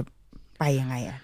คือผมคิดว่าท้ายสุดเนี่ยเราอาจจะต้องมาเขียนหลักสูตรกันใหม่อืมนะครับ ซึ่งอันเนี้ยไม่ได้พูดถึงแค่วิธีการสอนภาษาอังกฤษแต่ว่าในภาพรวมทั้เลงยหมดคือทำยังไงให้หลักสูตร วิธีการสอนการประเมิน ผมจะพูดสามคำนี้ตลอดหลักสูตรอ่าวิธีการสอนการประเมินเพราะมันต้องไปควบคู่กันอ่าฮะนะครับแต่ว่าทำยังไงให้สามสิ่งเนี้ยมันเน้นการพัฒนาทักษะสมรรถนะเด็กมากกว่าอัดฉีดข้อมูลความรู้อืมยิ่งในโลกปัจจุบันที่หลาย ๆ คนอาจจะถึงเข้าถึงข้อมูลความรู้ผ่านช่องทางออนไลน์ได้อืมก็บทบาทที่โรงเรียนจะต้องอัดฉีดข้อมูลความรู้เนี่ยก็ยิ่งน้อยลงไปกว่าในอดีตด้วยซ้ำนะครับ ซึ่งการปรับเอ่อหลักสูตรวิธีการสอนการประเมินเนี่ย มันไม่ได้หมายถึงว่าจะต้องสอนวิชาใหม่อย่างเดียวนะครับแต่ว่าเราเอาทักษะเป็นตัวตั้ง เช่นเราคิดว่าโอเค เด็กจบไปแล้วควรจะมีทักษะอะไรบ้างอะทักษะการคิดวิเคราะห์ ทักษะการสื่อสารอืมทักษะการทำงานเป็นทีม ทักษะการเห็นอกเห็นใจผู้อื่นเป็นต้น แล้วเราก็มาออกแบบวิชาต่างๆเนี่ยให้เน้นทักษะเหล่านั้น อย่างเช่นอ่าวิชาประวัติศาสตร์ สมัยก่อนเราอาจจะสอนในลักษณะที่ว่า อัดฉีดข้อมูลอ่าจเด็งกต้องมาจำไปท่องปีเหล่านี้เกิดอะไรขึ้นบ้างอืมอ่าใช่ แล้วก็แบบพอเข้าห้องสอบก็ต้องมาจำไม่ได้ว่าเกิดอะไรขึ้นซึ่งถามว่ามันเป็นประโยชน์ไหมก็คงไม่ได้เป็นขนาดนั้นแล้ว เพราะว่าถ้าอยากจะรู้ว่าอะไรเกิดขึ้นปีไหนมันก็ Google ได้ได้เลย แต่สิ่งที่สำคัญของการสอนประวัติศาสตร์คือฝึกทักษะการคิดวิเคราะห์อืมเพราะแน่นอนเหตุการณ์ประวัติศาสตร์ก็จะมีคนที่มีมุมมองที่ต่างกันอืมนะครับมีเรื่องเล่าที่ต่างกันเราก็เอาหลักฐาน ที่มันอาจจะขัดแย้งกันเนี่ยอะคนนี้พูดแบบนี้ คนนี้พูดอีกแบบหนึ่งเนี่ยให้เด็กมาฝึกวิเคราะห์ว่าเอ็นไหนอันไหนมันน่าเชื่อถือกว่ากันอืมสองคนนี้มีจุดร่วม ในการมองเหตุการณ์นั้นอย่างไรมีจุดต่างอย่างไร แล้วก็มาคิดวิเคราะห์ประเมินความน่าเชื่อถือ อันเนี้ยคือคุณค่าของการเรียนวิชาประวัติศาสตร์นั้นผมเลยคิดว่าเนี่ยเราต้องมาเขียนหลักสูตรวิธีการสอนการประเมินกันใหม่ เพื่อเน้นทักษะเหล่านี้อืมแล้วที่มันสามอย่างต้องไปควบคู่กันเนี่ยเพราะว่าสมมติเราปรับหลักสูตรแล้วโอ้หลักสูตรดีมากเลยเออเน้นทักษะแล้ว แต่พอแต่เราไม่ช่วยอบรม หรือว่าพัฒนาทักษะคุณครูให้สอนในลักษณะแบบนั้นอืมก็อาจจะไปไม่ถึงฝั่งไม่ได้อืมหรือว่าหลักสูตรดีแล้ววิธีการสอนก็ดีแล้วแต่เข้าห้องสอบปุ๊บ ยังยังทดสอบถามกันท่องจำถามปีพศเหมือนเดิม ใช่ มันก็อ่ามันก็ไม่ได้แก้อะไร เพราะฉะนั้นเนยผมว่าเป็นสิ่งที่ที่ทำได้นะครับ แต่อีกอันหนึงเนี่ยข้อที่สองคือเราต้องอย่ามองว่าการเรียนรู้มันจำกัดอยู่แค่ในสถานศึกษาอย่างเดียวอืมแต่เราต้องส่งเสริมการเรียนรู้นอกห้องเรียนการเรียนรู้ตลอดชีวิตหลังจากจบเอ่อจากการศึกษาไปแล้วด้วยนะครับ ซึ่งความจริงอันเนี้ยมันก็สัมพันธ์กับเรื่องไปฏิรูปการศึกษาเหมือนกันค่ะคือผมมีความเชื่อว่าปัจจุบันเนี่ยเอ่อใช้คำว่าระบบการศึกษาเราเนี่ยกำลังทำลาย การเรียนรู้อืมทั้งๆที่ความจริงการศึกษาที่ดีมันต้องส่งเสริมการเรียนรู้อืมผมหมายความว่าไงก็คือว่าเอ่อท้ายสุดแล้วการศึกษาที่ดีมันต้องทำให้เด็กมีไฟในการเรียนรู้ คือมีความรู้สึกว่าเอ้ยอยากจะหาข้อมูลยากอะไรยากใหม่นั่นจังเลยอืมๆใช่ แต่ว่าการศึกษาของเราเนี่ยปัจจุบันพอมันมีชั่วโมงเรียนที่เยอะมาก เวลาที่จะได้พักผ่อนก็น้อยมากเอ่อมีหนำซ้ำวิชาบังคับเยอะไปหมด เด็กก็ไม่ได้เลือกได้ว่าอยากเรียนอะไรเนี่ยเอ่อการสอบแข่งขันเยอะกันบ้านเยอะเนี่ยมันทำให้เด็กอะมันหมดไฟในการเรียนรู้อืมคือจบไปแล้วเนี่ยจะรู้สึกว่า ฉันพอแค่นี้แหละ ฉันเบิร์นเอาท์แหละเอออืมซึ่งมันกลายเป็นเนี่ยมันมันผิดผิดอืมสิ่งที่ควรจะเป็นอืมว่าการศึกษามันต้องการศึกษามันต้องไม่ฆ่าการเรียนรู้แต่การศึกษามันต้องต้องหล่อเลี้ยงเออมันเอาหล่อเลี้ไว้ยงอืมใช่ผมคิดว่าเนี้ยก็ก็เป็นโจทย์หลัก ๆ ที่ที่ต้องมาทำแล้วก็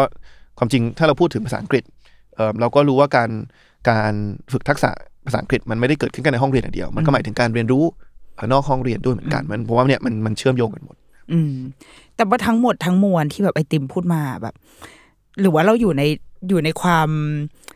อับแสงมานานหรือเปล่าวะ คือพอพอสมมติว่าเวลาคุณพ่อคุณแม่คุยกัน เออเกี่ยวกับอนาคตของลูก เราจะรู้สึกว่า เรายังมองไม่เห็นว่ามันจะ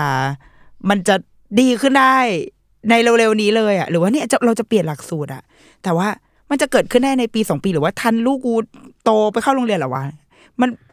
มันเป็นไปได้ขนาดนั้นเลยจริง ๆ ในแง่ในแง่คนทำการเมืองแบบคนที่อยู่ถือนโยบายอะคือผมคิดว่าเอิ่มสังคมใดก็ตามเนาะอืมปฏิเสธการเปลี่ยนแปลงไม่ได้อืมคือการเปลี่ยนแปลงมันเกิดขึ้นแน่นอน มันเป็นเรื่องของแค่เวลานะครับก็เลยจะมีเนี่ยคนมักจะใช้คำว่าเวลาอยู่ข้างเราอ่าแต่ผมจะพูดเสมอว่าหน้าที่ของฝ่ายการเมือง หน้าที่ของนักการเมืองคือทำให้อนาคตมาถึงเร็วขึ้นอืมนะครับคือโอเคเรารู้แหละว่าในที่สุดสังคมมันต้องไปในทิศทางนี้แหละในอนาคต แต่ทำยังไงให้อนาคตเนี่ย มันเกิดขึ้นตั้งแต่วันนี้อืมผมคิดว่าประเทศเนี้ยถ้าจะเปลี่ยนได้เนี่ยมีหนังสือสามเล่มที่ต้องเขียนใหม่อืมและความจริงเชื่อมโยงกับที่เราคุยกันหมดเลยอ่าหนึ่งคือรัฐธรรมนูญนะครับเพราะว่าเราก็ต้องเขียนรัฐธรรมนูญหรือกติกาการเมืองเนี่ยที่ทำให้เสียงของทุกคนมีความหมายทำให้ทุกคนมีหนึ่งสิทธิ์หนึ่งเสียงจริงอืมๆเสียงของคุณพ่อคุณแม่ทุกคนเนี่ยมีความหมายไม่น้อยไปกว่าเสียงของนายพลอืมนะครับอันเนี้ยก็เป็นสิ่งที่ต้องต้องมาแก้และปัจจุบันเราก็เห็นว่าเสียงของทุกคนยังไม่เท่ากันจริงๆนะครับพูดแบบไม่ไม่ใส่อคติไม่ใส่ความเห็นส่วนตัวเนี่ยเอาแค่เชิงตัวเลขเนี่ยอืมการเลือกนายกอ่า ก็มี 500 สส ที่มาจากการเลือกตั้งของประชาชนทุกคน แต่มี 250 คนที่เป็นสว ที่มาจากการแต่งตั้งของคณะรัฐประหารอืมเพราะมันก็ไม่เท่ากันแหละอืมอันนี้ก็ต้องมาเขียนใหม่ทำให้รัฐธรรมนูญมันมันมีกติกาที่เป็นธรรมกับทุกความฝันทุกความคิดเห็นนะครับเล่มที่ 2 คืองบประมาณประจำปีนะครับทำยังไงเนี่ยให้เราจัดสรรงบประมาณให้มันให้มัน คุ้มค่าต่อผู้จ่ายภาษีมากขึ้นอืมนะครับเออผมเลยบอกว่าตัวชี้วัดที่บ่งบ่งบอกว่ารัฐบาลทำสำเร็จเนี่ยคือเมื่อประชาชนไม่รู้สึกเสียดายเวลาจ่ายภาษีอืมแต่รู้สึกภูมิใจนะครับรู้สึกว่าเออภูมิใจที่เราได้จ่ายภาษีเข้าไปแล้วก็ถูกใช้อย่างอย่างคุ้มค่านะครับ ซึ่งอันเนี้ยคือในมุมหนึ่งก็อย่างที่เล่าให้ฟังคือการจัดสรรงบใหม่ แต่ในมุมหนึงคือผมว่ามันคือกระบวนการด้วย คือหลายครั้งการจัดงบประมาณของประเทศเราเนี่ย มันอาจจะยึดติดกับว่าเออในอดีตเคยเป็นมาแบบนี้ก็ต้องเป็นแบบนี้ต่อไปอืมอืมนะครับเพราะฉะนั้นก็อันเนี้ยเป็นสิ่งที่ต้องทำให้มันมีความยืดหยุ่นเท่าทันการเปลี่ยนแปลงมากขึ้น แล้วก็เล่มที่สามคือหลักสูตรการศึกษานะครับคือเนี่ยครับเขียนให้มันเอ่อเน้นการพัฒนาทักษะมากขึ้นคือ อนาคตการศึกษาต้องอยู่บนพื้นฐานของการศึกษาอนาคต คือเราไปศึกษาว่าอนาคตจะไปในทิศทางไหน แล้วเราก็ย้อนกลับมาออกแบบการศึกษา ให้เตรียมคนให้รับมือกับโลกอนาคตแบบนั้นได้อืมเนี่ยครับผมว่าถ้าเขียนหนังสือสามเล่มนี้ใหม่ได้นะเอ่อ ประเทศไทยเปลี่ยนทันทีนะครับแต่ว่าแต่ว่าก็เป็นโจทย์ที่ที่ไม่ง่ายนักเป็นโจทย์ที่ไม่ง่ายนักเออแต่ว่าเราก็ต้องยังต้องมีความหวัง เพราะว่าเวลาอยู่ข้างเราอย่างน้อยเราก็ยังเป็นเด็กอยู่แล้วเราก็เพิ่งรู้สึกมากขึ้นเมื่อกี้เนี่ยแหละตอนที่อยู่ดีก็คิดว่าตัวกูเองจะกำลังจะแก่เนี่ยแหละว่าสุดท้ายแล้วมันก็เป็นเรื่องของพ่อแม่เหมือนกัน คือเราโอเค ตอนณตอนนี้เราเราอยาก สร้างอนาคตที่โอเค ให้ลูกของเราเนาะลูกของเราแบบทุกคนอะทุกคนมีลูกเราอยากให้ลูกได้สิ่งที่ดีที่สุด แต่ว่ามันมันอยู่ในสังคมด้วยเนาะมันอยู่เราอยู่ร่วมในสังคมที่ที่เราเราจะไม่มีวันรู้สึกว่าลูกเราปลอดภัยได้เลย ถ้าสังคมมันยังไม่มันยังไม่โอเคมากพอ เราให้สิ่งที่ดีที่สุดกับลูกได้ เข้าโรงเรียนที่ดีที่สุดสังคม happy ดีไปหมด แต่ว่ายังไงออกเขาออกมาข้างนอก มันก็คือภาพจริง ๆของของประเทศนี้อยู่ดีดังนั้น เราไม่สามารถที่จะปฏิเสธการเข้าไปมีส่วนร่วมที่จะเปลี่ยนแปลงอะไรบางอย่างได้ แต่ว่าจะเปลี่ยนยังไงคือมันแล้วแต่ความเชื่อของแต่ละคนนะเออบางคนอาจจะมีมุมมองในการเปลี่ยนที่เหมือนแบบนี้หรือต่างไปจากอย่างนี้ แต่ว่าเราคิดว่าเราปฏิเสธความรับผิดชอบอันนี้ไม่ได้ เราไม่สามารถที่จะลอยตัวหนีแบบอะไร มันก็คือบ้านเกิดเมืองนอนที่ลูกเรายังต้องเติบโตไปอะเราว่าไอการเปลี่ยน อย่างที่ไอติมว่าสามสามส่วนนี้เออเป็นการสรุปที่ดี แล้วก็ปิดรายการให้ฉันเลยอะดีจังเลยอะอะแต่ว่าก็มันก็คือเป็นเนื้อหาที่อยู่ในหนังสือเล่มใหม่นั่นแหละอ่าอ้าวใช่ขายของหน่อยนะคะขายของหน่อยเออใช่ความจริงไม่ได้ตั้งใจจะขายของเออเมื่อสักครู่แต่ว่าหนังสือเล่มใหม่ไอ้ democracy ก็จะแบ่งเป็น3ส่วนหลักอ่าๆซึ่งก็ล้อไปตามเนี่ยรัฐธรรมนูญหนังสือสามเล่มรัฐธรรมนูญเอกสารงบประมาณแล้วก็เอ่อการศึกษาอืมครับ ก็จะมีบทย่อยในแต่ละส่วนนั้นก็คือหาซื้อได้ตามร้านหนังสือทั่วไปของสำนักพิมพ์แซมมอนนี่แหละนะปกสีส้มๆอ่า ก็ไปหาอ่านได้อะสุดท้ายนี้เลย แบบไอติมมีอ่าอยากให้ทิ้งท้ายทิ้งทวนเอาไว้ให้กับคุณแม่แม่ๆแบบบรรดาวงการพ่อแม่ไหนๆวันนี้รวมตัวมาอยู่ในรายการนี้แล้ว ที่ว่าตอนนี้คุณพ่อคุณแม่เผชิญความรู้สึกหลายอย่างมากอย่างเช่น เบื่อมากแค้นมาก ทุกข์มาก รู้สึกไม่มีความหวังหรือก็ตามรวมถึงหลาย ๆ คนที่ ที่จริง ๆ ยังช่างใจลังเลอยู่ว่าเฮ้ยเราควรมีลูกปะวะในแบบสังคมแบบนี้อะไรเงี้ยไอติมอยากจะดับฝันก็ได้หรืออยากจะให้ความหวังก็ได้อันนี้แล้วแต่เลยค่ะเป็นพื้นที่ คือผมก็คงไม่มีความรู้ในการเลี้ยงดูลูกที่สามารถถ่ายทอดได้แต่ว่าเออผมก็ถือว่าในฐานะคนที่เข้ามาทำงานการเมืองอืมผมคิดว่าตัวชี้วัดอันหนึ่งที่สมมติสักวันหนึ่งเราได้รับโอกาสจากประชาชนเข้าไปบริหารประเทศ ผมคิดว่าตัวชี้วัดอย่างหนึ่งแหละ ก็คือว่าเรากำลังสร้างประเทศที่คนอยากจะมีลูก ให้เติบโตขึ้นมาในประเทศนี้อืมหรือเปล่า ผมว่าคือยิ่งยิ่งเราบริหารประเทศได้ดีเอ่อประชาชนก็จะมีความมั่นใจมากขึ้นในอนาคตของประเทศนี้ แล้วก็อาจจะรู้สึกสบายใจมากขึ้นอืมที่จะมีลูกเพราะผมถือว่าก็เป็นตัวชี้วัดแหละเป็นตัวชี้วัดถึงเอ่อการทำงานของเรานะครับแต่ถ้าเป็นประเด็นที่เฉพาะเจาะจงเลยเนี่ยความจริงอันหนึงที่ผมค่อนข้างเป็นห่วงเอ่อกับคุณพ่อคุณแม่มือใหม่หลายคน คือเรื่องของสุขภาพจิตอืมคืออย่างที่บอกคือผมอาจจะไม่ได้มีความรู้หรือประสบการณ์โดยตรงมากอืมแต่สถิติหนึ่งที่ผมเห็นแล้วกังวลมาก ก็คือว่าเออมันมีสถิติที่บอกว่าหนึ่งในห้าของเขาน่าจะวัดแค่คุณแม่นะค่ะหนึ่งในห้าของคุณแม่ที่เพิ่งเพิ่งคลอดลูกเนี่ยเออในประเทศที่พัฒนากำลังกำลังพัฒนาอยู่ประเทศไทยเนี่ยเจอสภาวะซึมเศร้าอืมนะครับแล้วก็ผมคิดว่าเนี้ยก็อยากจะในมุมหนึ่งรัฐก็ต้องพยายามสร้างกลไกที่ทำให้มีการช่วยสนับสนุน แล้วก็มาช่วยรักษาอืมความท้าทายทางสุขภาพจิตตรงนี้มากขึ้น แต่ว่าก็อยากจะเชิญชวนส มมติมีคุณพ่อคุณแม่มือใหม่ที่ฟังอยู่แล้วกำลังเจอปัญหาแบบเนี้ยให้เขารู้สึกสบายใจที่จะขอความช่วยเหลืออืมคือผมคิดว่าเรื่องเรื่องเรื่องโรคซึมเศร้าเรื่องปัญหาสุขภาพจิตมันเป็นเรื่องที่ เราไม่ควรจะต้องเขินอายที่จะขอความช่วยเหลือนะครับอืมก็ก็เนี่ยผมว่าอันเนี้ยเป็นเรื่องเรื่องใหญ่ ไม่อยากให้มันมันเอ่อปัญหาเนี้ยมันไปกระทบกับเอ่อชีวิตของของคนที่เพิ่งมีลูกอ่านะครับก็ก็อันนี้เป็นหนึ่งประเด็นเล็กๆก็แล้วกันที่ค่ะผมอยากจะฝากไว้ อ่าอะสำคัญมากก็คือสุขภาพ สุขภาพจิตสุขภาพใจ ซึ่งอืมจริงนะเราว่าแล้วมันมันไม่ใช่บางทีไม่ได้เกิดจากปัญหาชีวิตหรืออะไรด้วยซ้ำนะ แต่ว่ามันเป็นภาวะเคมีทางสมองของฮอร์โมนหรืออะไรก็ตามของคนที่หลังมีลูกจริง ๆ บางทีเราคิดว่าเฮ้ยแต่ก่อนสุขภาพจิตดีมาตลอดเลย ดังนั้น เราไม่มีทางเป็นหรอกแต่ว่าหลังคลอดลูกอะไรก็เกิดขึ้นได้จริง ๆ มันมันพร้อมที่จะเกิดภาวะหลาย ๆ อย่าง ดังนั้น คนรอบตัว คุณพ่ออ่าปู่ย่าตายาย หรือใครก็ตามที่อยู่ใกล้ๆตัวคุณแม่ อาจจะต้องช่วยกันสังเกต แล้วก็อย่างที่ไอติมบอกว่า รัฐเองก็ต้องทำงานในการในการเอาเคสื่อสารให้คนรู้ว่านี่คือภาวะปกตินะ ที่ที่มันจะเกิดขึ้นได้ แล้วถ้าเมื่อเกิดขึ้นแล้ว เขาจะ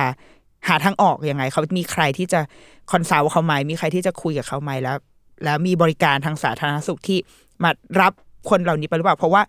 มันคือคุณแม่ที่ลูกเล็ก และลูกยังต้องการแม่ในตอนนั้น ต้องการนมแม่ต้องการแม่ที่เล่นที่เลี้ยงเขาไปได้จนโตดังนั้น อันนี้คือจุดตัดสำคัญเหมือนกันนะ ว่าเราจะเราจะสามารถรักษาชีวิต คุณแม่คนหนึ่งไว้ได้ไหม จากภาวะซึมเศร้าหลังคลอดนะคะอะก็เป็นไอเป็นประเด็นที่ดีมาก โอเค โอ้ยวันนี้ฉันเข้มข้นมาก ผ่านมาร้อยกว่าเทปไม่เคยมีแบบครั้งไหนที่ฉันแบบแตะไปจนถึงจุดที่เสียงคุกเสียงตารางไม่ที่สุดไม่ไม่จริงเสียงมานานล้วอะ